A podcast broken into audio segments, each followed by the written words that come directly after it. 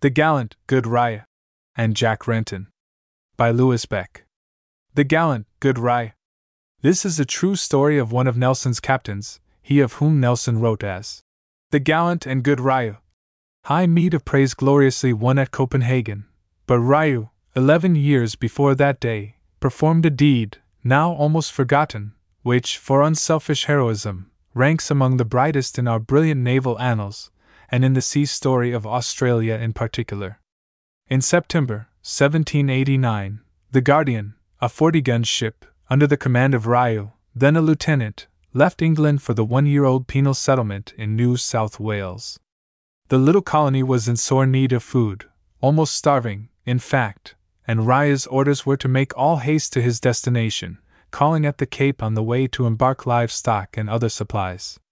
All the ship's guns had been removed to make room for the stores, which included a plant cabin, a temporary compartment built on deck for the purpose of conveying to Sydney, in pots of earth, trees and plants selected by Sir Joseph Banks as likely to be useful to the young colony, making her deck.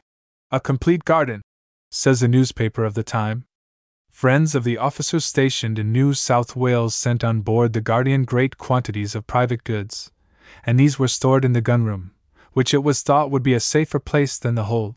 But, as the event proved, it was the most insecure. The ship arrived at the Cape of Good Hope in November, and there filled her decks with cattle and provisions, then sailed again, her cargo being equal in value to about £70,000. On December 23rd, twelve days after leaving the Cape, what is described as an island of ice was seen. Riou gave orders to stand towards it in order to renew, by collecting lumps of ice, the supply of water, the stock of fresh water having run very low in consequence of the quantity consumed by the cattle. The Public Advertiser of April 30, 1790, describes what now happened. As the ship approached the island, the boats were hoisted out and manned, and several lumps collected. During this time, the ship lay to, and on the ice being brought on board, she attempted to stand away. Very little apprehension was at this time entertained of her safety, although the enormous bulk of the island occasioned an unfavorable current, and in some measure gave a partial direction to the wind. On a sudden, the base of the island, which projected under water considerably beyond the limits of the visible parts, struck the bow of the ship. She instantly swung round, and her head cleared, but her stern, coming on the shoal, struck repeatedly, and the sea being very heavy, her rudder broke away, and all her works abaft were shivered. The ship in this situation became, in a degree, embayed under the terrific bulk of ice, for its height was twice that of the mainmast of a ship of the line, and the prominent head of the berg was every moment expected to break away and overwhelm the ship. At length, after every practicable exertion, she was got off the shoal, and the ice floated past her. It was soon perceived that the Guardian had six feet of water in her hold, and it was increasing very fast. The hands were set to the pumps, others to find out the leaks, and they occasionally relieved each other. Thus they continued laboring unceasingly on the 24th, although on the 23rd not one of them had had the least rest. The ship was at one period so much relieved that she had only two feet of water in the hold. But at this time, when their distress wore the best aspect, the water increased in a moment to ten feet. Then the ship was discovered to be strained in all her works, and the sea running high, every endeavor to check the progress of a particular leak proved ineffectual. To lighten the ship, the cows, horses, sheep, and all the other livestock for the colony were, with their fodder, committed to the deep to perish. John Williams, boatswain of the Guardian, wrote to his parents in London, and told them about the disaster, and although we have no doubt he was handier with the marline spike than with his pen, some of his badly spelled letter reads well. This accident happened on the 23rd of December, and on the 25th the boats left us with most of the officers and a great part of the seamen. The master gunner, purser, one master's mate, one midshipman, and a parson, with nine seamen, was got into the longboat and cleared the ship. The doctor and four or five men got into a cutter and was upset close to the ship, and all of them was drowned. As for the rest of the boats, I believe they must be lost and all in them perished, for we was about six hundred leagues from any land. There was about fifty six men missing, a number drowned jumping into the boats. The sea ran so high that the boats could scarce live. The commander had a strong resolution, for he said he would sooner go down in the ship than he would quit her. All the officers left in the ship was the commander, the carpenter, one midshipman, and myself. After the boats left us, we had two chances either to jump or sink. We could just get into the sail room and got up a new four forecourse and stuck it full of oakum and rags, and put ITT under the ship's bottom. This is called fothing the ship. We found some benefit by ITT for pumping and bailing we gained on her, that gave us a little hope of saving our lives. We was in this terrible situation for nine weeks before we got to the Cape of Good Hope. Sometimes our upper deck scuppers was under water outside, and the ship laying like a log on the water, and the sea breaking over her as if she was a rock. Sixteen foot of water was the common run for the nine weeks in the hold. I am not certain what we are to do with the ship as yet. We have got most of our cargo out, it is all damaged but the beef and pork, which is in good order. I have lost a great deli of my clothes, and I am thinking of drawing of about six pound, which I think I can make shift with. If this accident had not happened, I should not have had an A call for an A. As for my stores, there is a great part of them thrown overboard. Likewise, all the officers' stores in the ship is gone the same way, for everything that came to hand was thrown overboard to lighten the ship. I think that we must wait till orders comes from England to know what we are to do with the ship. The chronicles of the time also relate how at daylight on Christmas morning, when the water was reported as being up to the orlop deck and gaining two feet an hour, many of the people desponded and gave themselves up for lost. A part of those who had any strength left, seeing that their utmost efforts to save the ship were likely to be in vain, applied to the officers for the boats, which were promised to be in readiness for them, and the boatswain was directly ordered to put the masts, sails, and compasses in each. The cooper was also set to work to fill a few quarter casks of water out of some of the butts on deck, and provisions and other necessaries were got up from the hold. Many hours previous to this, Lieutenant Riou had privately declared to his officers that he saw the final loss of the ship was inevitable, and he could not help regretting the loss of so many brave fellows. As for me, said he, I have determined to remain in the ship, and shall endeavor to make my presence useful as long as there is any occasion for it. He was entreated, and even supplicated, to give up this fatal resolution, and try for safety in the boats. It was even hinted to him how highly criminal it was to persevere in such a determination, but he was not to be moved by any entreaties. He was, notwithstanding, as active in providing for the safety of the boats as if he intended to take the opportunity of securing his own escape. He was throughout as calm and collected as in the happier moments of his life.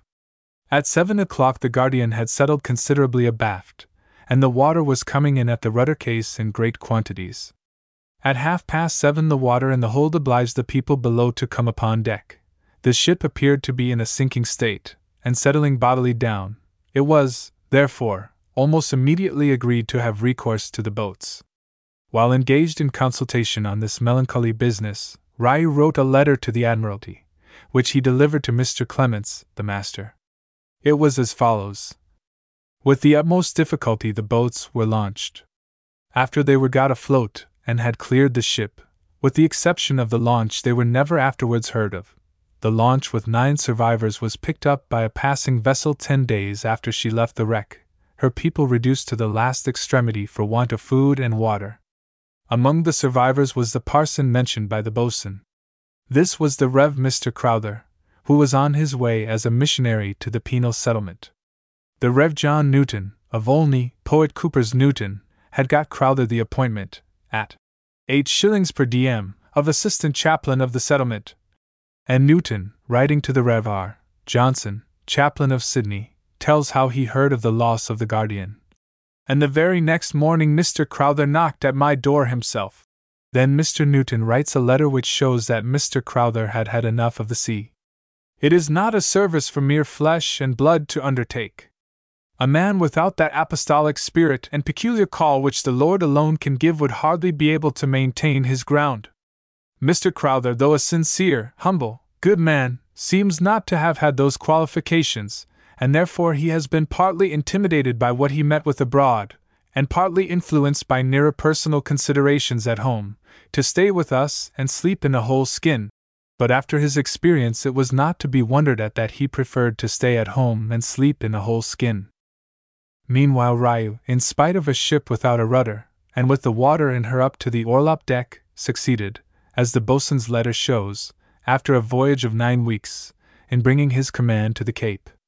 A letter from Cape Town, written on March 1, 1790, tells us she arrived there eight days ago in a situation not to be credited without ocular proofs. She had, I think, nine feet of water in her when she anchored. The lower gun deck served as a second bottom. It was stowed with a very great weight equally fore and aft. To this, and to the uncommon strength of it, Captain Riou ascribes his safety. Seeing an English ship with a signal of distress, four of us went on board, scarcely hoping but with busy fancy still pointing her out to be the Guardian, and to our inexpressible joy, we found it was her. We stood in silent admiration of her heroic commander, whose supposed fate had drawn tears from us before, shining through the rags of the meanest sailor. The fortitude of this man is a glorious example for British officers to emulate. Since that time, we have gone on board again to see him. He is affable in his manners, and of most commanding presence. Perhaps we, under the influence of that attraction which great sufferings always produce, may, in the enthusiasm of our commendation, be too lavish in his praise. Were it not for this fear, I would at once pronounce him the most godlike mortal I ever viewed. They were two months from the time the accident happened until they reached this place. Every man shared alike in the labor, and not having at all attended to their persons during the whole of that dismal period, they looked like men of another world. Long beards, dirt, and rags covered them. Mr. Riou got one of his hands crushed and one of his legs hurt, but all are getting well. None of his people died during their fatigues.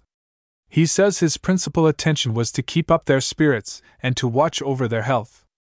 He never allowed himself to hope until the day before he got in here, when he made the land. Destitute of that support, how superior must his fortitude be! He has this morning, for the first time, come on shore, having been employed getting stores, and sea, out to lighten the ship. He wavers what to do with her, whether to put government to the expense of repairing her here, which would almost equal her first cost, perhaps exceed it, or burn her. Most likely the last will be resolved on. The ship was in such a state that she was condemned by the experts at the Cape, but Riou, bearing in mind the distressed state of the colony of New South Wales, did not rest until he had sent on in other vessels all the stores he could collect. Neither did he forget the behavior of certain convicts. In a letter to the Admiralty, he wrote Permit me, sir, to address you on a subject which I hope their lordships will not consider to be unworthy their notice. It is to recommend as much as is in my power to their lordships' favor and interest the case of the twenty convicts which my duty compelled me to send to Port Jackson, but the recollection of past sufferings reminds me of that time when I found it necessary to make use of every possible method to encourage the minds of the people under my command, and at such time, considering how great the difference might be between a free man struggling for life and him who perhaps might consider death as not much superior to a life of ignominy and disgrace, I publicly declared that not one of them, so far as depended on myself, should ever be convicts. And I may with undeniable truth say that, had it not been for their assistance and support, the Guardian would never have arrived to where she is. Their conduct prior to the melancholy accident that happened on December 23rd last was always such as may be commended, and from their first entrance into the ship at Spithead they ever assisted and did their duty in like manner as the crew.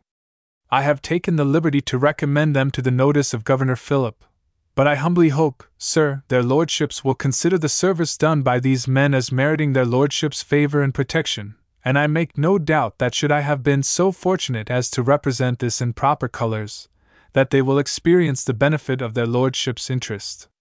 The prisoners were pardoned, and the secretary of the Admiralty wrote to Riou I have their lordships' commands to acquaint you that their concern on the receipt of the melancholy contents of the first mentioned letter could only be exceeded by the satisfaction they received from the account of your miraculous escape, which they attribute to your skilful and judicious exertions under the favor of divine providence.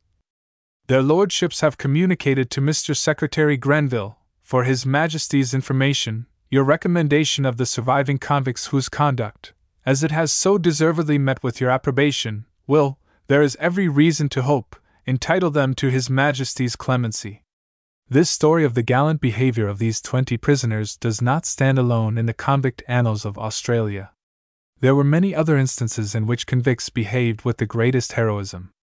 Many of the earlier explorers, such as Sturt, received most valuable aid from prisoners who were members of their expeditions, and in the first days of the colony both Phillip and Hunter were quick to recognize and personally reward or recommend for pardon to the home government convicts who had distinguished themselves by acts of bravery. When Riou returned to England, he was promoted to post captain's rank, and at Copenhagen, in 1801, he commanded the Amazon.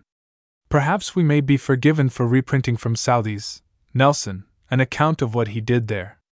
The signal, that famous one which Nelson looked at with his blind eye. The signal, however, saved Riou's little squadron, but did not save its heroic leader. The squadron, which was nearest the commander in chief, obeyed and hauled off. It had suffered severely in its most unequal contest. For a long time the Amazon had been firing enveloped in smoke, when Riou desired his men to stand fast and let the smoke clear off, that they might see what they were about. A fatal order, for the Danes then got clear sight of her from the batteries, and pointed their guns with such tremendous effect that nothing but the signal for retreat saved this frigate from destruction. What will Nelson think of us? was Riou's mournful exclamation when he unwillingly drew off. He had been wounded in the head by a splinter, and was sitting on a gun, encouraging his men, when, just as the Amazon showed her stern to the Trekroner battery, his clerk was killed by his side, and another shot swept away several marines who were hauling in the main brace. Come then, my boys, cried Riou, let us die all together. The words had scarcely been uttered before a raking shot cut him in two. Except it had been Nelson himself, the British Navy could not have suffered a severe loss. Jack Renton. Some yarns of an exceedingly tough and Munchausen like character have been spun and printed by men of their adventures in Australian waters or the South Seas but an examination of such stories by any one with personal knowledge of the Pacific and Australasia has soon, and very deservedly so, knocked the bottom out of a considerable number of them. Yet there are stories of South Sea adventure well authenticated, which are not a whit less wonderful than the most marvelous falsehoods that any man has yet told, and the story of what befell John Renton is one of these. A file of the Queenslander, the leading Queensland weekly newspaper, for 1875 will corroborate his story, for that paper gave the best account of his adventures in one of their November, 1875, numbers, and the story was copied into nearly every paper in Australasia. Like Harry Bluff, John Renton. When a boy left his friends and his home, o'er the wild ocean waves all his life for to roam. Renton's home was in Stromness, in the Orkneys, and he shipped on board a vessel bound to Sydney, in 1867, as an ordinary seaman, he then being a lad of eighteen. When in Sydney, he got about among the boarding houses in Sailor Town, and one morning woke up on the forecastle of the Reynard of Boston, bound on a cruise for Guano among the South Pacific Islands. Renton had been crimped, and finding himself where he was, bothered no more about it, but went cheerfully to work, not altogether displeased at the prospect of new adventures, which would enable him to by and by go back to the old folks with plenty of dollars, and a stock of startling yarns to reel off. He was a steady, straightforward lad, though somewhat thoughtless at times, and resolved to be a steady, straightforward man. The vessel first called into the Sandwich Islands, and there shipped a gang of Hawaiian natives to help load the guano. Then she sailed away to the southward for McKean's Island, one of the Phoenix group, situated about lat. 3. 35 foot S, and long. 174? 20 foot W. On board the Reynard was an old salt known to all hands as Boston Ned. He had been a whaler in his time, had deserted, and spent some years beachcombing among the islands of the South Seas, and very soon, through his specious tongue, he had all hands wishing themselves clear of the old hooker, and enjoying life in the islands instead of cruising about, hazed here and there and everywhere by the mates of the Reynard, whose main purpose in life was to knock a man down in order to make him sit up. Presently, three or four of the hands became infatuated with the idea of settling on an island, and old Ned, nothing loath, undertook to take charge of the party if they would make an attempt to clear from the ship. The old man had taken a fancy to young Renton, and the youngster, when the idea was imparted to him, fell in with it enthusiastically, for he was exasperated with the treatment he had received on board the Guanamin. The afterguard of an American guano ship are usually a rough lot the ship was lying on and off the land, there being no anchorage, and before the plan had been discussed more than a few hours, the men, five in all, determined to put it into execution. A small whaleboat was towing astern of the vessel in case the wind should fall light and the ship drift in too close to the shore. It was a fine night, with a light breeze, and there was, they thought, a good chance of getting to the southward, to one of the Samoan group, where they could settle, or by shipping on board a trading schooner they might later on strike some other island to their fancy. By stealth they managed to stow in the boat a couple of small breakers of water, holding together sixteen gallons, and the forecastle bread barge with biscuits enough for three meals a day per man for ten days. They managed also to steal four hams, and each man brought pipes, tobacco, and matches.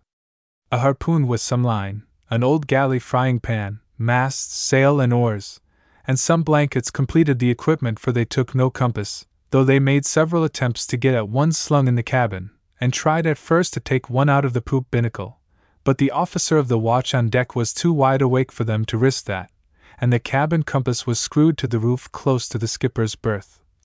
And so the old man who was their leader, old sailor and whaler as he was, actually gave up the idea of taking a compass, and these people, without more ado, one night slipped over the side into the whaleboat, cut the painter, and by daylight the boat was out of sight of land and of the ship. They were afloat upon the Pacific, running six or seven miles before a northeast breeze and expecting to sight land in less than a week, and were already anticipating the freedom and luxury of island life in store for them. Three days later it fell calm, and they had to take to the oars. The sun was intensely hot, the water a sheet of glass reflecting back upon them the ball of fire overhead. Now and again a cat's paw would ripple across the plain of water, but there were no clouds, there was no sight of land they kept on pulling.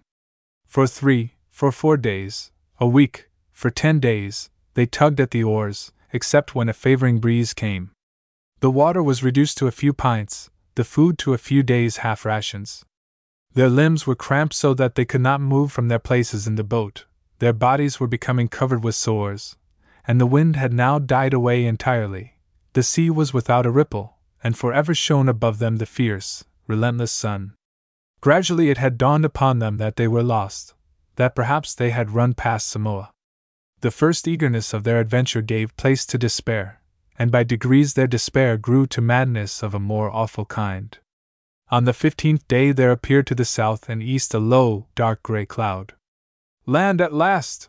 was the unspoken thought in each man's heart as he looked at his comrade, but feared to voice his hope.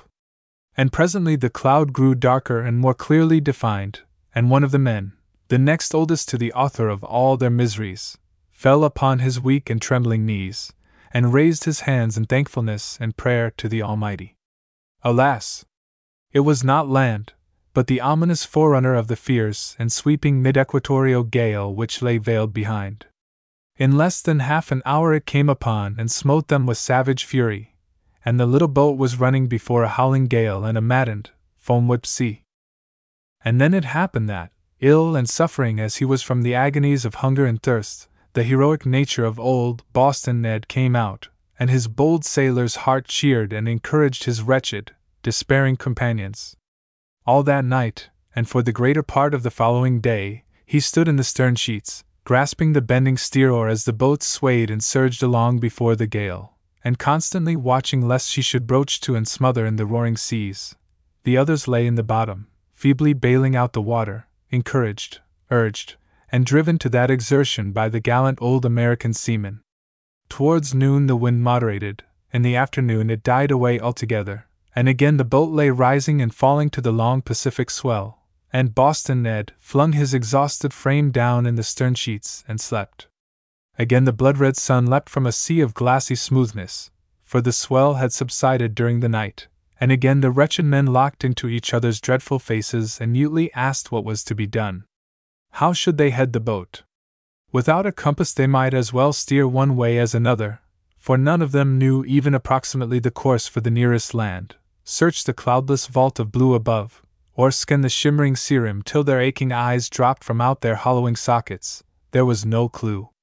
Twenty days out, the last particle of food and water had been consumed, and though the boat was now steering as near westward as old Ned could judge, before a gentle southeast trade, madness and despair were coming quickly upon them, and on the twenty third day two of the five miserable creatures began to drink copiously of salt water, the drink of death. Renton, though he had suffered to the bitter full from the agonies of body and mind endured by his shipmates, did not yield to this temptation, and by a merciful providence remained sane enough to turn his face away from the water. But as he lay crouched in a heap in the bottom of the boat, with a silent prayer in his heart to his Creator to quickly end his sufferings, he heard Boston Ned, and the only remaining sane man except himself muttering hoarsely together and looking sometimes at him and sometimes at the two almost dying men who lay moaning beside him. Presently, the man who was talking to Ned pulled out of his blanket, which lay in the stern sheets, a razor, and turning his back to Renton began stropping it upon the sole of his boot, and even Boston Ned himself looked with awful eyes and blood baked twitching lips upon the youngster. The lad saw what was coming, and as quickly as possible made his way forward and sat there, with his eyes fixed upon the two men aft, waiting for the struggle which he thought must soon begin. All that day and the night he sat and watched, determined to make a fight for the little life which remained in him, and Ned and the other man at times still muttered and eyed him wolfishly. And so, on and on, these seeming outcasts of God's mercy sailed before the warm breath of the southeast trade wind, above them the blazing tropic sun, Around them, the wide, sailless expanse of the blue Pacific unbroken in its dreadful loneliness except for a wandering gray winged booby or flocks of whalebirds floating upon its gentle swell. And within their all but deadened hearts naught but grim despair and a dulled sense of coming dissolution. As he sat thus, supporting his swollen head upon his skeleton hands, Renton saw something astern, moving slowly after the boat, something that he knew was waiting and following for the awful deed to be done, so that it too might share in the dreadful feast. Raising his bony arm, he pointed towards the moving fin. To him, a shark meant no added horror or danger to their position, but possibly deliverance. Boston Ned and the other man first looked at the coming shark, and then with sunken eyes again turned to Renton. Voices none of them had, and the lad's parched tongue could not articulate, but with signs and lip movements he tried to make the other two men understand. No shark hook had they, nor, if they had had one, had they anything with which to bait it. But Renton, crawling aft, picked up the harpoon, placed it in Boston Ned's hands, and motioned to him to stand by. Then, with eager, trembling hands, he stripped from his legs the shreds of trousers which remained on them, and, sitting upon the gunwale of the boat, hung one limb over and let it trail in the water. Three times the shark came up, and thrice Ned prepared to strike but each time the grim ranger of the seas turned aside as it caught sight of the waiting figure with weapon poised above.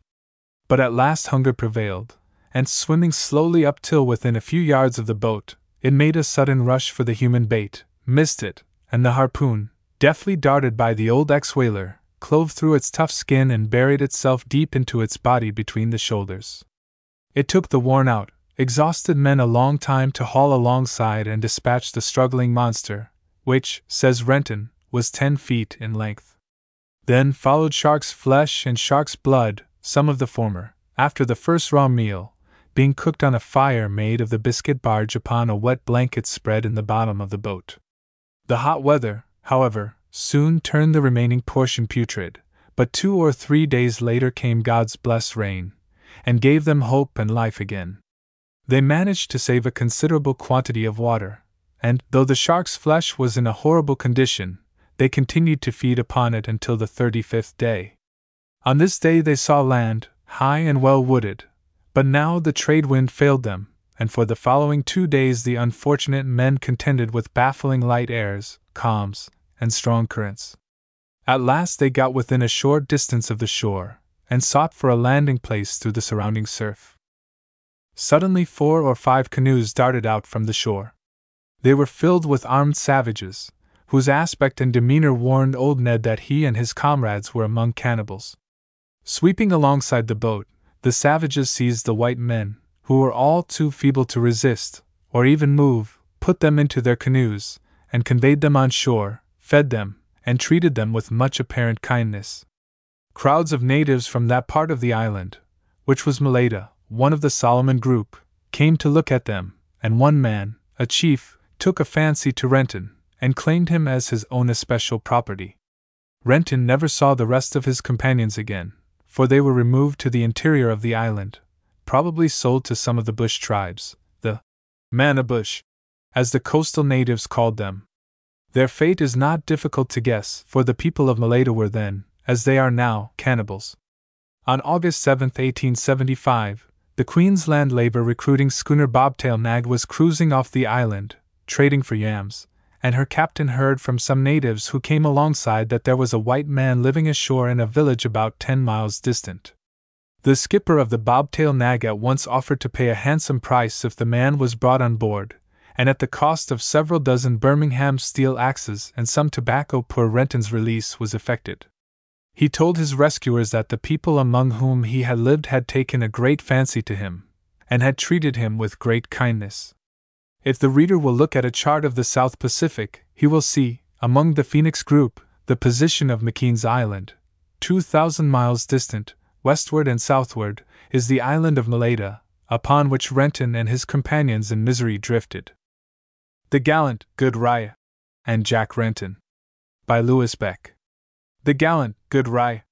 This is a true story of one of Nelson's captains, he of whom Nelson wrote as The Gallant and Good Riou, High meed of praise gloriously won at Copenhagen, but Riou, eleven years before that day, performed a deed, now almost forgotten, which, for unselfish heroism, ranks among the brightest in our brilliant naval annals, and in the sea story of Australia in particular. In September 1789, the Guardian, a 40 gun ship, under the command of Riou, then a lieutenant, left England for the one year old penal settlement in New South Wales. The little colony was in sore need of food, almost starving, in fact, and Riou's orders were to make all haste to his destination, calling at the Cape on the way to embark livestock and other supplies. All the ship's guns had been removed to make room for the stores, which included a plant cabin, a temporary compartment built on deck for the purpose of conveying to Sydney, in pots of earth, trees and plants selected by Sir Joseph Banks as likely to be useful to the young colony, making her deck. A complete garden, says a newspaper of the time. Friends of the officers stationed in New South Wales sent on board the Guardian great quantities of private goods, and these were stored in the gunroom, which it was thought would be a safer place than the hold. But, as the event proved, it was the most insecure. The ship arrived at the Cape of Good Hope in November, and there filled her decks with cattle and provisions, then sailed again, her cargo being equal in value to about seventy thousand pounds. On December 23, twelve days after leaving the Cape, what is described as an island of ice was seen. Riou gave orders to stand towards it in order to renew, by collecting lumps of ice, the supply of water, the stock of fresh water having run very low in consequence of the quantity consumed by the cattle. The Public Advertiser of April 30, 1790, describes what now happened. As the ship approached the island, the boats were hoisted out and manned, and several lumps collected. During this time the ship lay to, and on the ice being brought on board she attempted to stand away. Very little apprehension was at this time entertained of her safety, although the enormous bulk of the island occasioned an unfavorable current, and in some measure gave a partial direction to the wind. On a sudden, the base of the island, which projected under water considerably beyond the limits of the visible parts, struck the bow of the ship, she instantly swung round, and her head cleared, but her stern, coming on the shoal, struck repeatedly, and the sea being very heavy, her rudder broke away, and all her works abaft were shivered. The ship in this situation became, in a degree, embayed under the terrific bulk of ice, for its height was twice that of the mainmast of a ship of the line, and the prominent head of the berg was every moment expected to break away and overwhelm the ship. At length, after every practicable exertion, she was got off the shoal, and the ice floated past her. It was soon perceived that the Guardian had six feet of water in her hold, and it was increasing very fast. The hands were set to the pumps, others to find out the leaks, and they occasionally relieved each other. Thus they continued laboring unceasingly on the 24th, although on the 23rd not one of them had had the least rest. The ship was at one period so much relieved that she had only two feet of water in the hold. But at this time, when their distress wore the best aspect, the water increased in a moment to ten feet. Then the ship was discovered to be strained in all her works, and the sea running high, every endeavor to check the progress of a particular leak proved ineffectual. To lighten the ship, the cows, horses, sheep, and all the other livestock for the colony were, with their fodder, committed to the deep to perish. John Williams, boatswain of the Guardian, wrote to his parents in London, and told them about the disaster, and although we have no doubt he was handier with the marline spike than with his pen, some of his badly spelled letter reads well. This accident happened on the 23rd of December, and on the 25th the boats left us with most of the officers and a great part of the seamen. The master gunner, purser, one master's mate, one midshipman, and a parson, with nine seamen, was got into the longboat and cleared the ship. The doctor and four or five men got into a cutter and was upset close to the ship, and all of them was drowned. As for the rest of the boats, I believe they must be lost and all in them perished, for we was about six hundred leagues from any land. There was about fifty six men missing, a number drowned jumping into the boats. The sea ran so high that the boats could scarce live. The commander had a strong resolution, for he said he would sooner go down in the ship than he would quit her. All the officers left in the ship was the commander, the carpenter, one midshipman, and myself. After the boats left us, we had two chances either to jump or sink. We could just get into the sail room and got up a new four course and stuck it full of oakum and rags, and put ITT under the ship's bottom. This is called fothering the ship. We found some benefit by ITT for pumping and bailing we gained on her, that gave us a little hope of saving our lives. We was in this terrible situation for nine weeks before we got to the Cape of Good Hope. Sometimes our upper deck scuppers was under water outside, and the ship laying like a log on the water, and the sea breaking over her as if she was a rock. Sixteen foot of water was the common run for the nine weeks in the hold. I am not certain what we are to do with the ship as yet. We have got most of our cargo out, it is all damaged but the beef and pork, which is in good order. I have lost a great deli of my clothes, and I am thinking of drawing of about six pound, which I think I can make shift with. If this accident had not happened, I should not have had an A call for an A. As for my stores, there is a great part of them thrown overboard. Likewise, all the officers' stores in the ship is gone the same way, for everything that came to hand was thrown overboard to lighten the ship. I think that we must wait till orders comes from England to know what we are to do with the ship, the chronicles of the time also relate how at daylight on Christmas morning, when the water was reported as being up to the orlop deck and gaining two feet an hour, many of the people desponded and gave themselves up for lost. A part of those who had any strength left, seeing that their utmost efforts to save the ship were likely to be in vain, applied to the officers for the boats, which were promised to be in readiness for them, and the boatswain was directly ordered to put the masts, sails, and compasses in each, the cooper was also set to work to fill a few quarter casks of water out of some of the butts on deck, and provisions and other necessaries were got up from the hold. Many hours previous to this, Lieutenant Riou had privately declared to his officers that he saw the final loss of the ship was inevitable, and he could not help regretting the loss of so many brave fellows. As for me, said he, I have determined to remain in the ship, and shall endeavor to make my presence useful as long as there is any occasion for it. He was entreated, and even supplicated, to give up this fatal resolution, and try for safety in the boats. It was even hinted to him how highly criminal it was to persevere in such a determination, but he was not to be moved by any entreaties. He was, notwithstanding, as active in providing for the safety of the boats as if he intended to take the opportunity of securing his own escape. He was throughout as calm and collected as in the happier moments of his life. At seven o'clock, the Guardian had settled considerably abaft, and the water was coming in at the rudder case in great quantities. At half past seven, the water in the hold obliged the people below to come upon deck. The ship appeared to be in a sinking state, and settling bodily down, it was, therefore, almost immediately agreed to have recourse to the boats. While engaged in consultation on this melancholy business, Riou wrote a letter to the Admiralty, which he delivered to Mr. Clements, the master. It was as follows With the utmost difficulty, the boats were launched. After they were got afloat and had cleared the ship, with the exception of the launch, they were never afterwards heard of. The launch with nine survivors was picked up by a passing vessel ten days after she left the wreck, her people reduced to the last extremity for want of food and water. Among the survivors was the parson mentioned by the boatswain.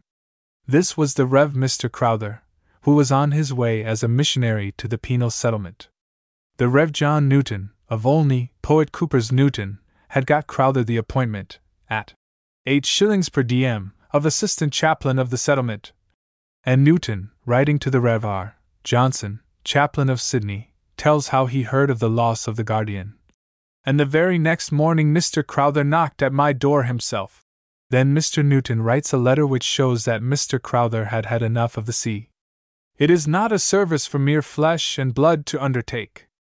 A man without that apostolic spirit and peculiar call which the Lord alone can give would hardly be able to maintain his ground. Mr. Crowther, though a sincere, humble, good man, seems not to have had those qualifications, and therefore he has been partly intimidated by what he met with abroad, and partly influenced by nearer personal considerations at home, to stay with us and sleep in a whole skin. But after his experience, it was not to be wondered at that he preferred to stay at home and sleep in a whole skin.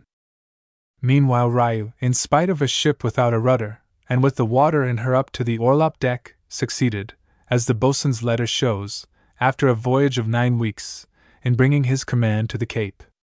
A letter from Cape Town, written on March 1, 1790, tells us she arrived there eight days ago in a situation not to be credited without ocular proofs. She had, I think, nine feet of water in her when she anchored. The lower gun deck served as a second bottom. It was stowed with a very great weight equally fore and aft. To this, and to the uncommon strength of it, Captain Riou ascribes his safety. Seeing an English ship with a signal of distress, four of us went on board, scarcely hoping but with busy fancy still pointing her out to be the Guardian, and to our inexpressible joy, we found it was her. We stood in silent admiration of her heroic commander, whose supposed fate had drawn tears from us before, shining through the rags of the meanest sailor. The fortitude of this man is a glorious example for British officers to emulate. Since that time, we have gone on board again to see him. He is affable in his manners, and of most commanding presence. Perhaps we, under the influence of that attraction which great sufferings always produce, may, in the enthusiasm of our commendation, be too lavish in his praise. Were it not for this fear, I would at once pronounce him the most godlike mortal I ever viewed. They were two months from the time the accident happened until they reached this place. Every man shared alike in the labor, and not having at all attended to their persons during the whole of that dismal period, they looked like men of another world. Long beards, dirt, and rags covered them. Mr. Riou got one of his hands crushed and one of his legs hurt, but all are getting well. None of his people died during their fatigues. He says his principal attention was to keep up their spirits and to watch over their health. He never allowed himself to hope until the day before he got in here, when he made the land. Destitute of that support, how superior must his fortitude be! He has this morning, for the first time, come on shore, having been employed getting stores, and sea, out to lighten the ship. He wavers what to do with her, whether to put government to the expense of repairing her here, which would almost equal her first cost, perhaps exceed it, or burn her. Most likely the last will be resolved on. The ship was in such a state that she was condemned by the experts at the Cape. But Riou, bearing in mind the distressed state of the colony of New South Wales, did not rest until he had sent on in other vessels all the stores he could collect. Neither did he forget the behavior of certain convicts. In a letter to the Admiralty, he wrote Permit me, sir, to address you on a subject which I hope their lordships will not consider to be unworthy their notice. It is to recommend as much as is in my power to their lordships' favor and interest the case of the twenty convicts which my duty compelled me to send to Port Jackson. but the recollection of past sufferings reminds me of that time when I found it necessary to make use of every possible method to encourage the minds of the people under my command, and at such time, considering how great the difference might be between a free man struggling for life and him who perhaps might consider death as not much superior to a life of ignominy and disgrace, I publicly declared that not one of them, so far as depended on myself, should ever be convicts. And I may with undeniable truth say that, had it not been for their assistance and support, the Guardian would never have arrived to where she is. Their conduct prior to the melancholy accident that happened on December 23rd last was always such as may be commended, and from their first entrance into the ship at Spithead they ever assisted and did their duty in like manner as the crew. I have taken the liberty to recommend them to the notice of Governor Phillip, but I humbly hope, sir, their lordships will consider the service done by these men as meriting their lordships' favor and protection, and I make no doubt that should I have been so fortunate as to represent this in proper colors, that they will experience the benefit of their lordships' interest. The prisoners were pardoned, and the secretary of the Admiralty wrote to Riou. I have their lordships' commands to acquaint you that their concern on the receipt of the melancholy contents of the first mentioned letter could only be exceeded by the satisfaction they received from the account of your miraculous escape, which they attribute to your skilful and judicious exertions under the favor of divine providence. Their lordships have communicated to Mr. Secretary Grenville, for His Majesty's information, your recommendation of the surviving convicts whose conduct, as it has so deservedly met with your approbation, will, there is every reason to hope, entitle them to His Majesty's clemency. This story of the gallant behavior of these twenty prisoners does not stand alone in the convict annals of Australia. There were many other instances in which convicts behaved with the greatest heroism. Many of the earlier explorers, such as Sturt, received most valuable aid from prisoners who were members of their expeditions, and in the first days of the colony both Phillip and Hunter were quick to recognize and personally reward or recommend for pardon to the home government convicts who had distinguished themselves by acts of bravery. When Riou returned to England, he was promoted to post captain's rank, and at Copenhagen, in 1801, he commanded the Amazon. Perhaps we may be forgiven for reprinting from Southey's Nelson an account of what he did there. The signal, that famous one which Nelson looked at with his blind eye. The signal, however, saved Riou's little squadron, but did not save its heroic leader. The squadron, which was nearest the commander in chief, obeyed and hauled off. It had suffered severely in its most unequal contest. For a long time the Amazon had been firing enveloped in smoke, when Riou desired his men to stand fast, and let the smoke clear off, that they might see what they were about. A fatal order, for the Danes then got clear sight of her from the batteries, and pointed their guns with such tremendous effect that nothing but the signal for retreat saved this frigate from destruction. What will Nelson think of us? was Riou's mournful exclamation when he unwillingly drew off. He had been wounded in the head by a splinter, and was sitting on a gun, encouraging his men, when, just as the Amazon showed her stern to the Trekroner battery, his clerk was killed by his side, and another shot swept away several marines who were hauling in the main brace. Come then, my boys, cried Riou, let us die all together. The words had scarcely been uttered before a raking shot cut him in two. Except it had been Nelson himself, the British Navy could not have suffered a severe loss. Jack Renton. Some yarns of an exceedingly tough and Munchausen like character have been spun and printed by men of their adventures in Australian waters or the South Seas, but an examination of such stories by any one with personal knowledge of the Pacific and Australasia has soon, and very deservedly so, knocked the bottom out of a considerable number of them. Yet there are stories of South Sea adventure well authenticated, which are not a whit less wonderful than the most marvelous falsehoods that any man has yet told and the story of what befell John Renton is one of these. A file of the Queenslander, the leading Queensland weekly newspaper, for 1875 will corroborate his story, for that paper gave the best account of his adventures in one of their November, 1875, numbers, and the story was copied into nearly every paper in Australasia. Like Harry Bluff, John Renton. When a boy left his friends and his home, o'er the wild ocean waves all his life for to roam, Renton's home was in Stromness, in the Orkneys, and he shipped on board a vessel bound to Sydney, in 1867, as an ordinary seaman, he then being a lad of eighteen. When in Sydney, he got about among the boarding houses in Sailor Town, and one morning woke up on the forecastle of the Reynard of Boston, bound on a cruise for Guano among the South Pacific Islands. Renton had been crimped, and finding himself where he was, bothered no more about it, but went cheerfully to work, not altogether displeased at the prospect of new adventures, which would enable him to by and by go back to the old folks with plenty of dollars, and a stock of startling yarns to reel off. He was a steady, straightforward lad, though somewhat thoughtless at times, and resolved to be a steady, straightforward man. The vessel first called into the Sandwich Islands, and there shipped a gang of Hawaiian natives to help load the guano. Then she sailed away to the southward for McKean's Island, one of the Phoenix group, situated about lat. 3. 35 foot S, and long. 174? 20 foot W. On board the Reynard was an old salt known to all hands as Boston Ned. He had been a whaler in his time, had deserted, and spent some years beachcombing among the islands of the South Seas, and very soon, through his specious tongue, he had all hands wishing themselves clear of the old hooker, and enjoying life in the islands instead of cruising about, hazed here and there and everywhere by the mates of the Reynard, whose main purpose in life was to knock a man down in order to make him sit up. Presently, three or four of the hands became infatuated with the idea of settling on an island, and old Ned, nothing loath, undertook to take charge of the party if they would make an attempt to clear from the ship.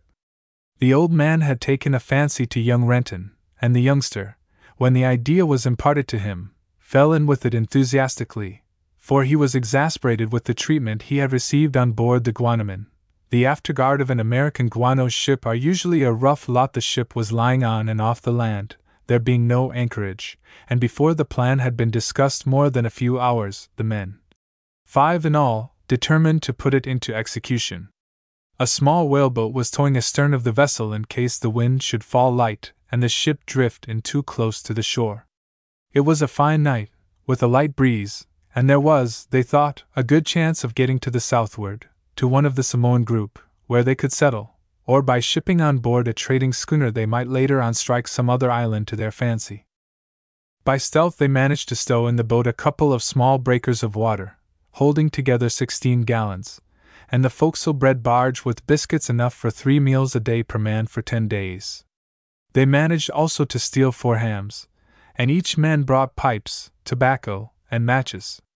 A harpoon with some line, an old galley frying pan, masts, sail, and oars, and some blankets completed the equipment, for they took no compass, though they made several attempts to get at one slung in the cabin, and tried at first to take one out of the poop binnacle.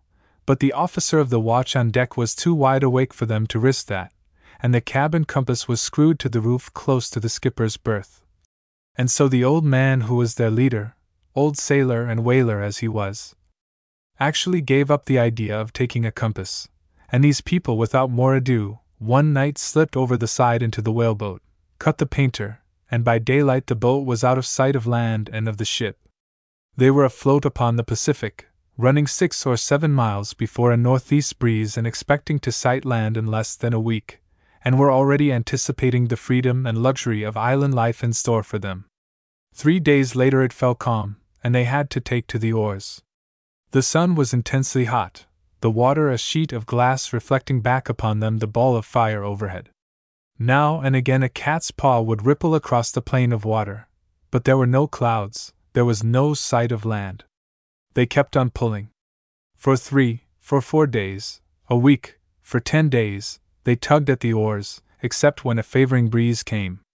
The water was reduced to a few pints, the food to a few days' half rations.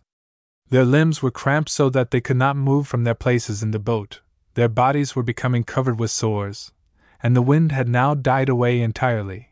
The sea was without a ripple, and forever shone above them the fierce, relentless sun. Gradually it had dawned upon them that they were lost, that perhaps they had run past Samoa. The first eagerness of their adventure gave place to despair, and by degrees their despair grew to madness of a more awful kind. On the fifteenth day there appeared to the south and east a low, dark gray cloud. Land at last! was the unspoken thought in each man's heart as he looked at his comrade, but feared to voice his hope. And presently the cloud grew darker and more clearly defined, and one of the men, the next oldest to the author of all their miseries, fell upon his weak and trembling knees, and raised his hands in thankfulness and prayer to the Almighty. Alas! It was not land, but the ominous forerunner of the fierce and sweeping mid equatorial gale which lay veiled behind. In less than half an hour it came upon and smote them with savage fury, and the little boat was running before a howling gale and a maddened, foam whipped sea.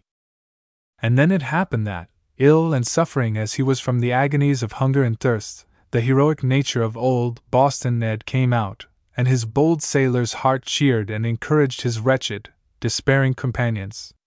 All that night, and for the greater part of the following day, he stood in the stern sheets, grasping the bending steer oar as the boat swayed and surged along before the gale, and constantly watching lest she should broach to and smother in the roaring seas.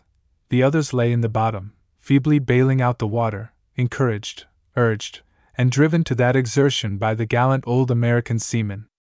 Towards noon the wind moderated, in the afternoon it died away altogether, and again the boat lay rising and falling to the long Pacific swell, and Boston Ned flung his exhausted frame down in the stern sheets and slept.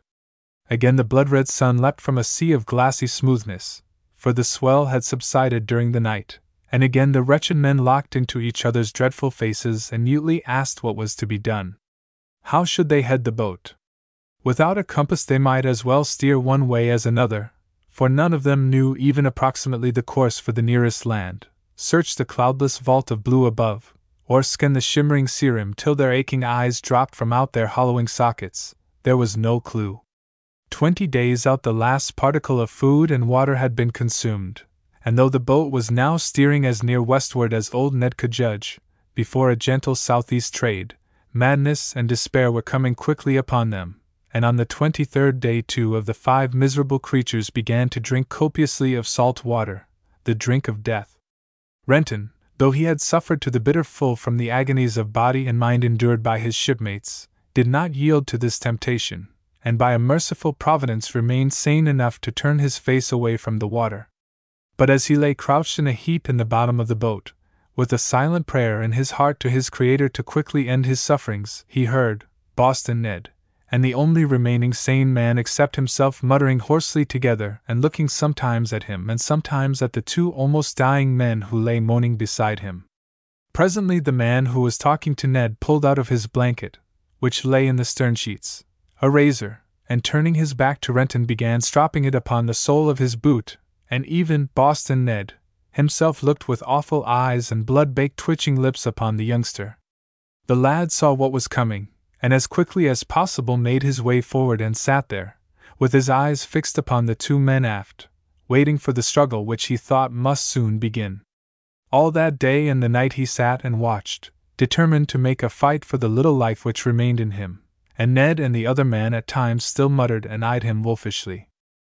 And so, on and on, these seeming outcasts of God's mercy sailed before the warm breath of the southeast trade wind, above them the blazing tropic sun, around them the wide, sailless expanse of the blue Pacific unbroken in its dreadful loneliness except for a wandering gray winged booby or flocks of whalebirds floating upon its gentle swell.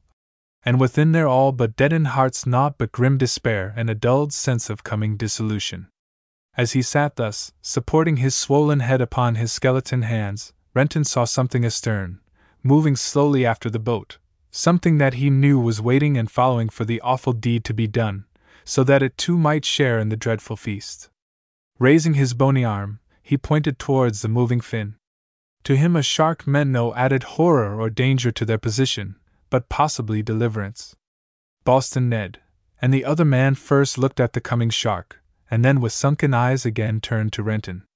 Voices none of them had, and the lad's parched tongue could not articulate, but with signs and lip movements he tried to make the other two men understand. No shark hook had they, nor, if they had had one, had they anything with which to bait it. But Renton, crawling aft, picked up the harpoon, placed it in Boston Ned's hands, and motioned to him to stand by.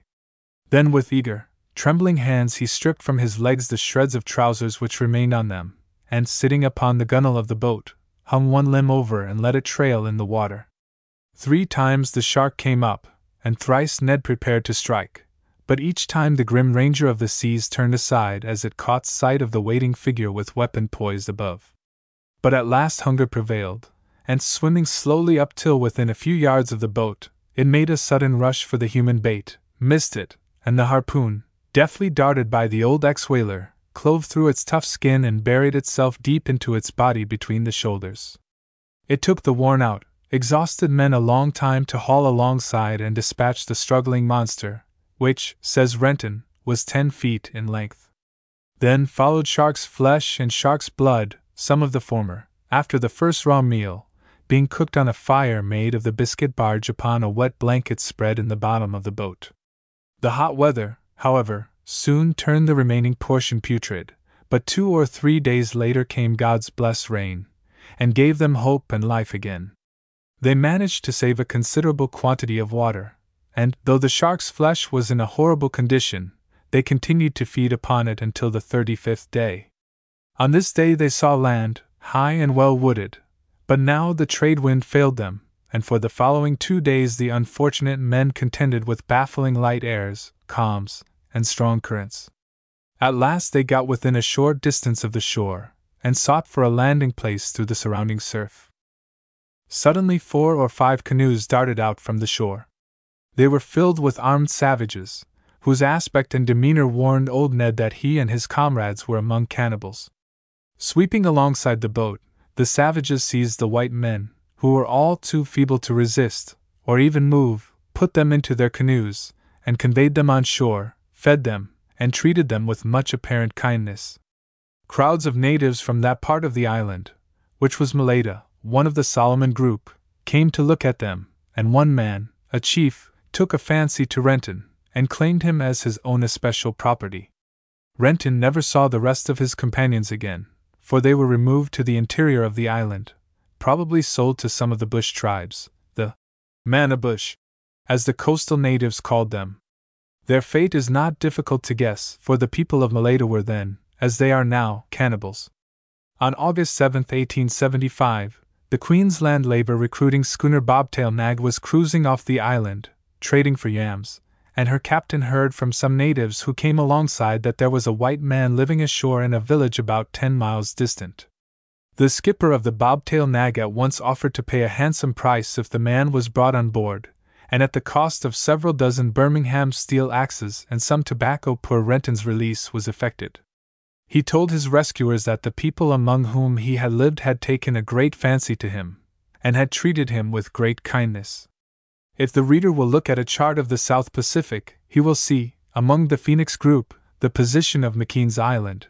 2,000 miles distant, westward and southward, is the island of Malaita, upon which Renton and his companions in misery drifted. The Gallant, Good Riou, and Jack Renton. By Louis Becke. The Gallant, Good Riou. This is a true story of one of Nelson's captains, he of whom Nelson wrote as The Gallant and Good Riou. High meed of praise gloriously won at Copenhagen, but Riou, eleven years before that day, performed a deed, now almost forgotten, which, for unselfish heroism, ranks among the brightest in our brilliant naval annals, and in the sea story of Australia in particular. In September 1789, the Guardian, a 40 gun ship, under the command of Riou, then a lieutenant, left England for the one year old penal settlement in New South Wales. The little colony was in sore need of food, almost starving, in fact, and Riou's orders were to make all haste to his destination, calling at the Cape on the way to embark livestock and other supplies. All the ship's guns had been removed to make room for the stores, which included a plant cabin, a temporary compartment built on deck for the purpose of conveying to Sydney, in pots of earth, trees and plants selected by Sir Joseph Banks as likely to be useful to the young colony, making her deck a complete garden, says a newspaper of the time. Friends of the officers stationed in New South Wales sent on board the Guardian great quantities of private goods, and these were stored in the gunroom, which it was thought would be a safer place than the hold, but, as the event proved, it was the most insecure. The ship arrived at the Cape of Good Hope in November, and there filled her decks with cattle and provisions, then sailed again, her cargo being equal in value to about seventy thousand pounds. On December 23, twelve days after leaving the Cape, what is described as an island of ice was seen.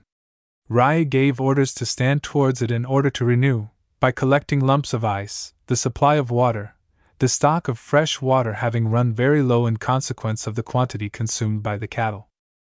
The Public Advertiser of April 30, 1790, describes what now happened.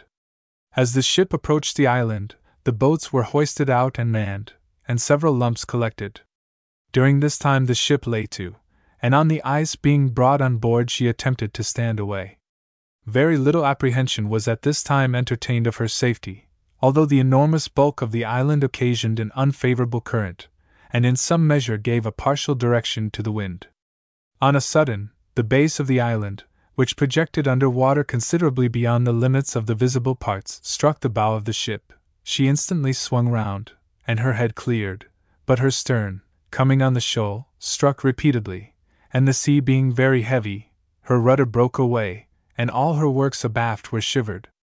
The ship in this situation became, in a degree, embayed under the terrific bulk of ice, for its height was twice that of the mainmast of a ship of the line, and the prominent head of the berg was every moment expected to break away and overwhelm the ship.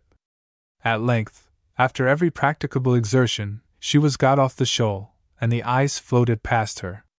It was soon perceived that the Guardian had six feet of water in her hold, and it was increasing very fast. The hands were set to the pumps, others to find out the leaks, and they occasionally relieved each other.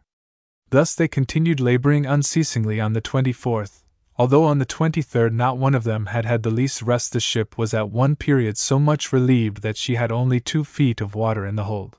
But at this time, when their distress wore the best aspect, the water increased in a moment to ten feet. Then the ship was discovered to be strained in all her works, and the sea running high, every endeavor to check the progress of a particular leak proved ineffectual. To lighten the ship, the cows, horses, sheep, and all the other livestock for the colony were, with their fodder, committed to the deep to perish. John Williams, boatswain of the Guardian, wrote to his parents in London, and told them about the disaster, and although we have no doubt he was handier with the marline spike than with his pen, some of his badly spelled letter reads well. This accident happened on the 23rd of December, and on the 25th the boats left us with most of the officers and a great part of the seamen. The master gunner, purser, one master's mate, one midshipman, and a parson, with nine seamen, was got into the longboat and cleared the ship. The doctor and four or five men got into a cutter and was upset close to the ship, and all of them was drowned. As for the rest of the boats, I believe they must be lost and all in them perished, for we was about 600 leagues from any land. There was about 56 men missing, a number drowned jumping into the boats. The sea ran so high that the boats could scarce live. The commander had a strong resolution, for he said he would sooner go down in the ship than he would quit her. All the officers left in the ship was the commander, the carpenter, one midshipman, and myself. After the boats left us, we had two chances either to jump or sink. We could just get into the sail room and got up a new forecourse and stuck it full of oakum and rags, and put ITT under the ship's bottom. This is called fothering the ship. We found some benefit by ITT for pumping and bailing we gained on her, that gave us a little hope of saving our lives. We was in this terrible situation for nine weeks before we got to the Cape of Good Hope. Sometimes our upper deck scuppers was under water outside, and the ship laying like a log on the water, and the sea breaking over her as if she was a rock. Sixteen foot of water was the common run for the nine weeks in the hold. I am not certain what we are to do with the ship as yet. We have got most of our cargo out, it is all damaged but the beef and pork, which is in good order. I have lost a great deli of my clothes, and I am thinking of drawing of about six pound, which I think I can make shift with. If this accident had not happened, I should not have had an A call for an A. As for my stores, there is a great part of them thrown overboard. Likewise, all the officers' stores in the ship is gone the same way, for everything that came to hand was thrown overboard to lighten the ship. I think that we must wait till orders comes from England to know what we are to do with the ship. The chronicles of the time also relate how at daylight on Christmas morning, when the water was reported as being up to the orlop deck and gaining two feet an hour, many of the people desponded and gave themselves up for lost. A part of those who had any strength left, seeing that their utmost efforts to save the ship were likely to be in vain, applied to the officers for the boats, which were promised to be in readiness for them, and the boatswain was directly ordered to put the masts, sails, and compasses in each. The cooper was also set to work to fill a few quarter casks of water out of some of the butts on deck, and provisions and other necessaries were got up from the hold. Many hours previous to this, Lieutenant Riou had privately declared to his officers that he saw the final loss of the ship was inevitable, and he could not help regretting the loss of so many brave fellows. As for me, said he, I have determined to remain in the ship, and shall endeavor to make my presence useful as long as there is any occasion for it. He was entreated, and even supplicated, to give up this fatal resolution, and try for safety in the boats. It was even hinted to him how highly criminal it was to persevere in such a determination, but he was not to be moved by any entreaties. He was, notwithstanding, as active in providing for the safety of the boats as if he intended to take the opportunity of securing his own escape. He was throughout as calm and collected as in the happier moments of his life. At seven o'clock, the Guardian had settled considerably abaft, and the water was coming in at the rudder case in great quantities. At half past seven, the water in the hold obliged the people below to come upon deck. The ship appeared to be in a sinking state, and settling bodily down, it was, therefore, almost immediately agreed to have recourse to the boats. While engaged in consultation on this melancholy business, Riou wrote a letter to the Admiralty, which he delivered to Mr. Clements, the master. It was as follows With the utmost difficulty, the boats were launched. After they were got afloat, and had cleared the ship. With the exception of the launch, they were never afterwards heard of. The launch with nine survivors was picked up by a passing vessel ten days after she left the wreck, her people reduced to the last extremity for want of food and water. Among the survivors was the parson mentioned by the boatswain. This was the Rev. Mr. Crowther, who was on his way as a missionary to the penal settlement. The Rev. John Newton, of Olney, Poet Cowper's Newton, had got Crowther the appointment, at eight shillings per diem, of assistant chaplain of the settlement. And Newton, writing to the Rev. R. Johnson, chaplain of Sydney, tells how he heard of the loss of the Guardian. And the very next morning Mr. Crowther knocked at my door himself. Then Mr. Newton writes a letter which shows that Mr. Crowther had had enough of the sea. It is not a service for mere flesh and blood to undertake. A man without that apostolic spirit and peculiar call which the Lord alone can give would hardly be able to maintain his ground. Mr. Crowther, though a sincere, humble, good man, seems not to have had those qualifications, and therefore he has been partly intimidated by what he met with abroad, and partly influenced by nearer personal considerations at home, to stay with us and sleep in a whole skin. But after his experience, it was not to be wondered at that he preferred to stay at home and sleep in a whole skin. Meanwhile, Riou, in spite of a ship without a rudder, and with the water in her up to the orlop deck, succeeded, as the boatswain's letter shows, after a voyage of nine weeks, in bringing his command to the Cape. A letter from Cape Town, written on March 1, 1790, tells us she arrived there eight days ago in a situation not to be credited without ocular proofs. She had, I think, nine feet of water in her when she anchored. The lower gun deck served as a second bottom, it was stowed with a very great weight equally fore and aft. To this, and to the uncommon strength of it, Captain Riou ascribes his safety. Seeing an English ship with a signal of distress, four of us went on board, scarcely hoping but with busy fancy still pointing her out to be the Guardian, and to our inexpressible joy, we found it was her. We stood in silent admiration of her heroic commander, whose supposed fate had drawn tears from us before shining through the rags of the meanest sailor. The fortitude of this man is a glorious example for British officers to emulate. Since that time, we have gone on board again to see him. He is affable in his manners, and of most commanding presence. Perhaps we, under the influence of that attraction which great sufferings always produce, may, in the enthusiasm of our commendation, be too lavish in his praise, were it not for this fear, I would at once pronounce him the most godlike mortal I ever viewed. They were two months from the time the accident happened until they reached this place. Every man shared alike in the labor, and not having at all attended to their persons during the whole of that dismal period, they looked like men of another world. Long beards, dirt, and rags covered them. Mr. Riou got one of his hands crushed and one of his legs hurt, but all are getting well. None of his people died during their fatigues. He says his principal attention was to keep up their spirits and to watch over their health. He never allowed himself to hope until the day before he got in here, when he made the land.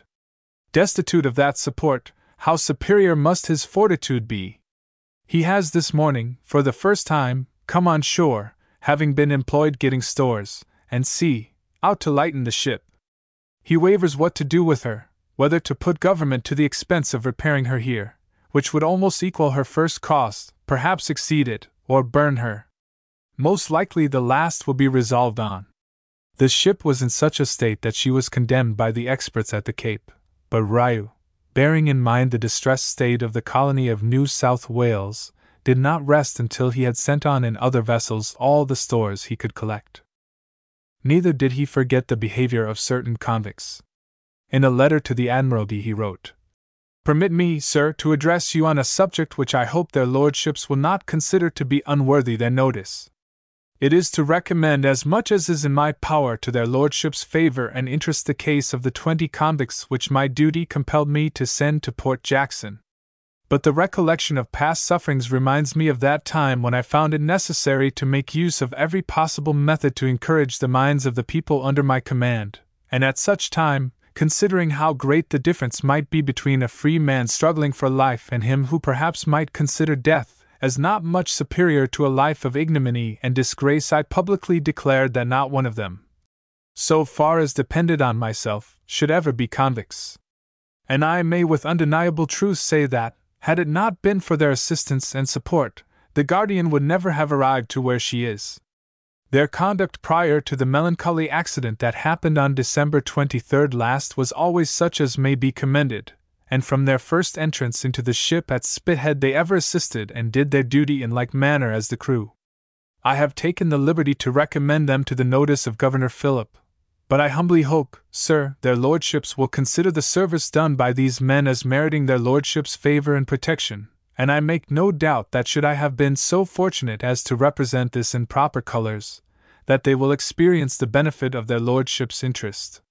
The prisoners were pardoned, and the Secretary of the Admiralty wrote to Riou, I have their lordships' commands to acquaint you that their concern on the receipt of the melancholy contents of the first mentioned letter could only be exceeded by the satisfaction they received from the account of your miraculous escape, which they attribute to your skilful and judicious exertions under the favor of divine providence. Their lordships have communicated to Mr. Secretary Grenville, for His Majesty's information, your recommendation of the surviving convicts whose conduct, as it has so deservedly met with your approbation, will, there is every reason to hope, entitle them to His Majesty's clemency. This story of the gallant behavior of these twenty prisoners does not stand alone in the convict annals of Australia. There were many other instances in which convicts behaved with the greatest heroism. Many of the earlier explorers, such as Sturt, received most valuable aid from prisoners who were members of their expeditions, and in the first days of the colony both Phillip and Hunter were quick to recognize and personally reward or recommend for pardon to the home government convicts who had distinguished themselves by acts of bravery.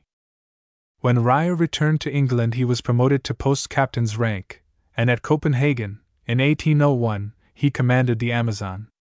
Perhaps we may be forgiven for reprinting from Southey's Nelson an account of what he did there. The signal, that famous one which Nelson looked at with his blind eye. The signal, however, saved Riou's little squadron, but did not save its heroic leader. The squadron, which was nearest the commander in chief, obeyed and hauled off. It had suffered severely in its most unequal contest. For a long time the Amazon had been firing enveloped in smoke, when Riou desired his men to stand fast and let the smoke clear off, that they might see what they were about. A fatal order, for the Danes then got clear sight of her from the batteries, and pointed their guns with such tremendous effect that nothing but the signal for retreat saved this frigate from destruction. What will Nelson think of us? was Riou's mournful exclamation when he unwillingly drew off. He had been wounded in the head by a splinter, and was sitting on a gun, encouraging his men, when, Just as the Amazon showed her stern to the Trekroner battery, his clerk was killed by his side, and another shot swept away several Marines who were hauling in the main brace.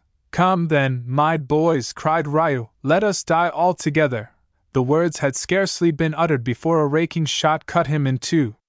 Except it had been Nelson himself, the British Navy could not have suffered a severe loss.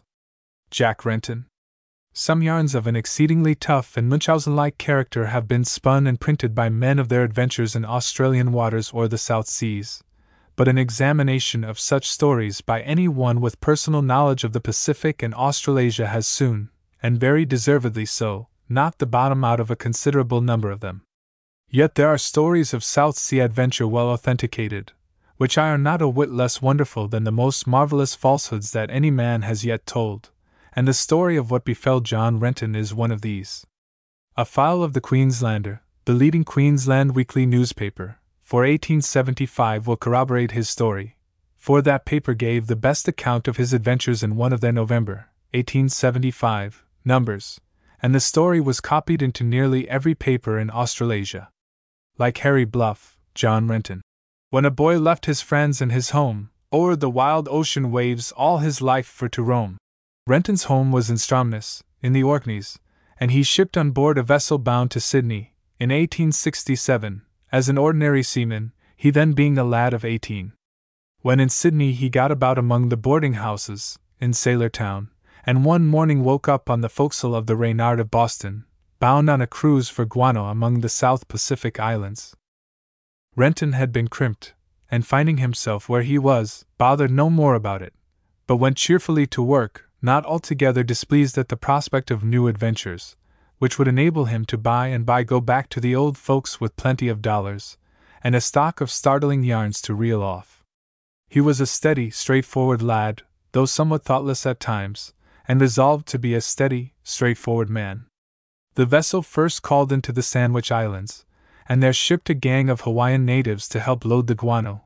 Then she sailed away to the southward for McKean's Island, one of the Phoenix group, situated about lat. 3.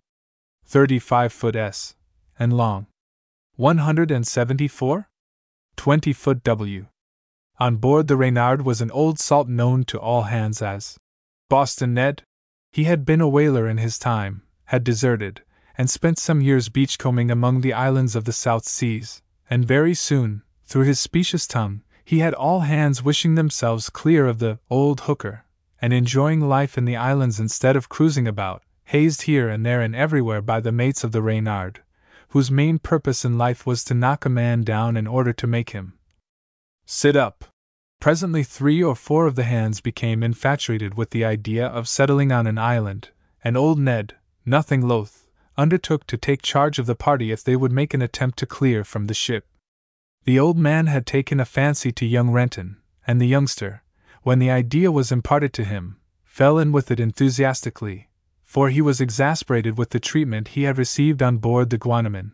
The afterguard of an American guano ship are usually a rough lot the ship was lying on and off the land, there being no anchorage, and before the plan had been discussed more than a few hours, the men, five in all, determined to put it into execution. A small whaleboat was towing astern of the vessel in case the wind should fall light and the ship drift in too close to the shore. It was a fine night, with a light breeze, and there was, they thought, a good chance of getting to the southward, to one of the Samoan group, where they could settle, or by shipping on board a trading schooner they might later on strike some other island to their fancy. By stealth they managed to stow in the boat a couple of small breakers of water, holding together sixteen gallons, and the forecastle bread barge with biscuits enough for three meals a day per man for ten days.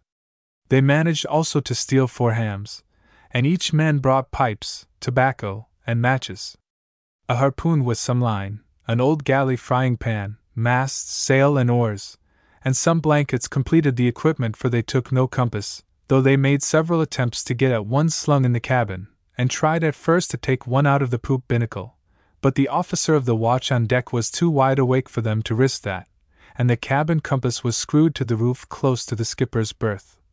And so the old man who was their leader, old sailor and whaler as he was, actually gave up the idea of taking a compass, and these people, without more ado, one night slipped over the side into the whaleboat, cut the painter, and by daylight the boat was out of sight of land and of the ship. They were afloat upon the Pacific, running six or seven miles before a northeast breeze and expecting to sight land in less than a week, and were already anticipating the freedom and luxury of island life in store for them. Three days later it fell calm, and they had to take to the oars. The sun was intensely hot, the water a sheet of glass reflecting back upon them the ball of fire overhead. Now and again a cat's paw would ripple across the plain of water, but there were no clouds, there was no sight of land. They kept on pulling. For three, for four days, a week, for ten days, they tugged at the oars, except when a favoring breeze came. The water was reduced to a few pints, the food to a few days' half rations. Their limbs were cramped so that they could not move from their places in the boat, their bodies were becoming covered with sores, and the wind had now died away entirely. The sea was without a ripple, and forever shone above them the fierce, relentless sun. Gradually it had dawned upon them that they were lost, that perhaps they had run past Samoa. The first eagerness of their adventure gave place to despair, and by degrees their despair grew to madness of a more awful kind. On the fifteenth day there appeared to the south and east a low, dark gray cloud. Land at last! was the unspoken thought in each man's heart as he looked at his comrade, but feared to voice his hope. And presently the cloud grew darker and more clearly defined, and one of the men, the next oldest to the author of all their miseries, fell upon his weak and trembling knees, and raised his hands in thankfulness and prayer to the Almighty. Alas! It was not land, but the ominous forerunner of the fierce and sweeping mid equatorial gale which lay veiled behind. In less than half an hour it came upon and smote them with savage fury, and the little boat was running before a howling gale and a maddened, foam whipped sea.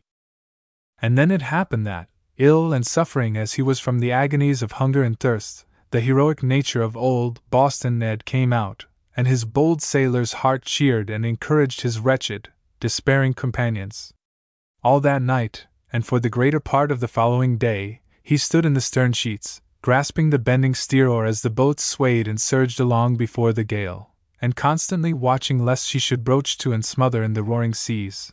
The others lay in the bottom, feebly bailing out the water, encouraged, urged, and driven to that exertion by the gallant old American seaman. Towards noon the wind moderated, in the afternoon it died away altogether, and again the boat lay rising and falling to the long Pacific swell, and Boston Ned flung his exhausted frame down in the stern sheets and slept. Again the blood red sun leapt from a sea of glassy smoothness, for the swell had subsided during the night, and again the wretched men locked into each other's dreadful faces and mutely asked what was to be done. How should they head the boat? Without a compass, they might as well steer one way as another, for none of them knew even approximately the course for the nearest land, search the cloudless vault of blue above, or scan the shimmering sea rim till their aching eyes dropped from out their hollowing sockets, there was no clue.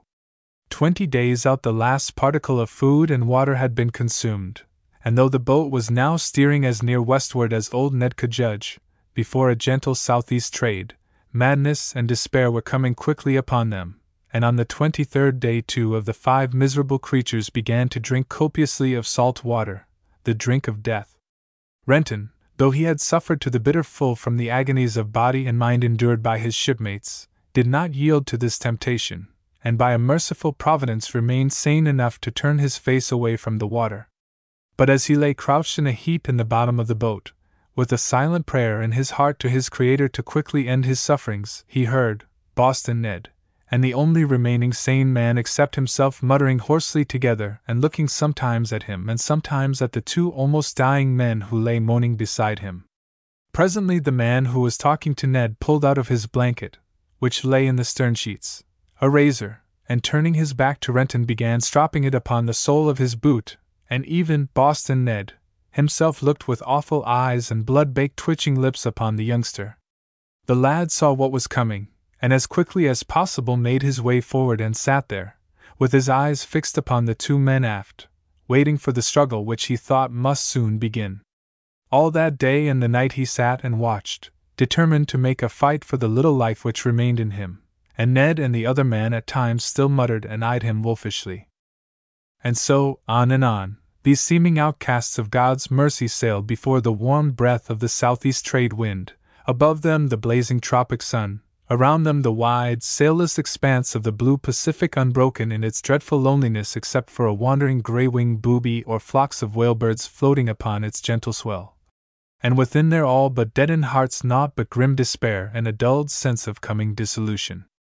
As he sat thus, supporting his swollen head upon his skeleton hands, Renton saw something astern, moving slowly after the boat, something that he knew was waiting and following for the awful deed to be done, so that it too might share in the dreadful feast. Raising his bony arm, he pointed towards the moving fin. To him, a shark meant no added horror or danger to their position, but possibly deliverance.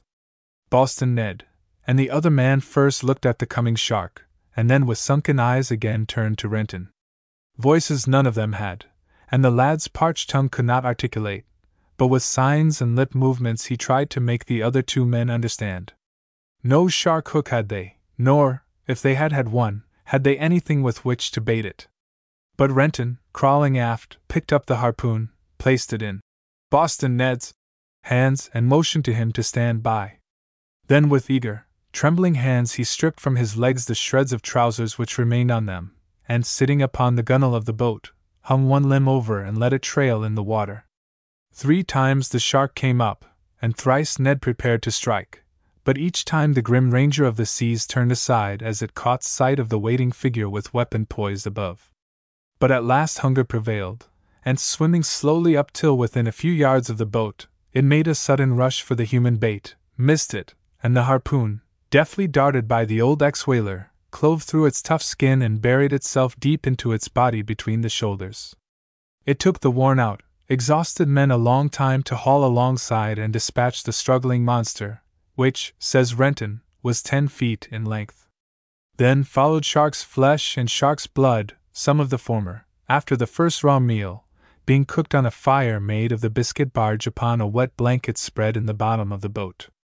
The hot weather, however, soon turned the remaining portion putrid, but two or three days later came God's blessed rain, and gave them hope and life again.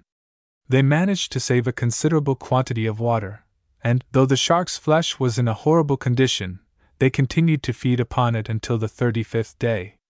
On this day they saw land, high and well wooded, but now the trade wind failed them, and for the following two days the unfortunate men contended with baffling light airs, calms, and strong currents.